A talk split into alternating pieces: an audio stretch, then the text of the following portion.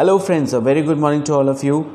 This is Rohit Gupta, father of two, husband to a loving wife, an MBA professional turned educator, now a personality development practitioner.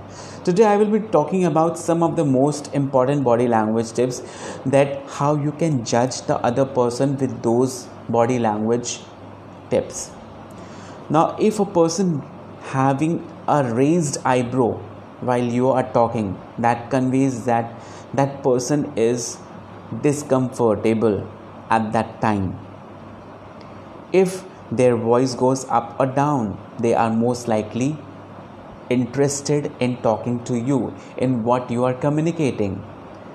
If proper eye to eye contact is there, that shows that the person is taking interest and maybe he is in a positive aspect also and he is in a negative aspect also that's why he is taking interest in your talk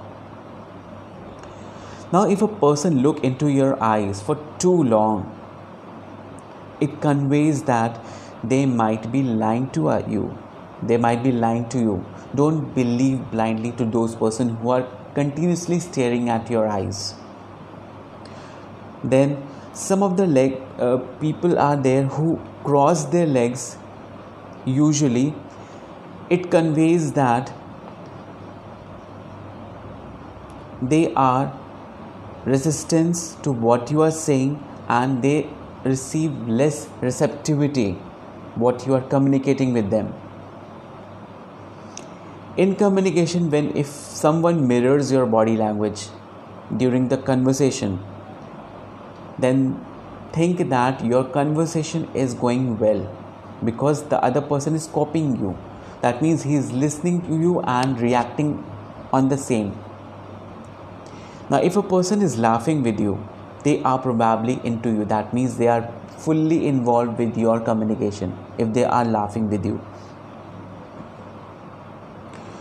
Now, while communication, if you are sitting and the other person is shaking his legs, it signals that a pers- person's inner state is very shaky. That person is very doubtful and he does not stick to, word, to one talk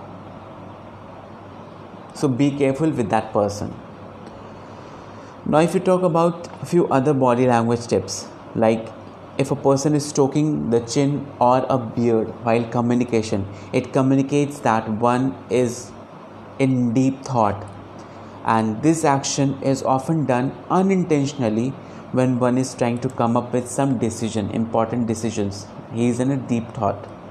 But if a person is pulling an earlobe while talking that conveys that one is trying to make a decision but remain indecisive about something.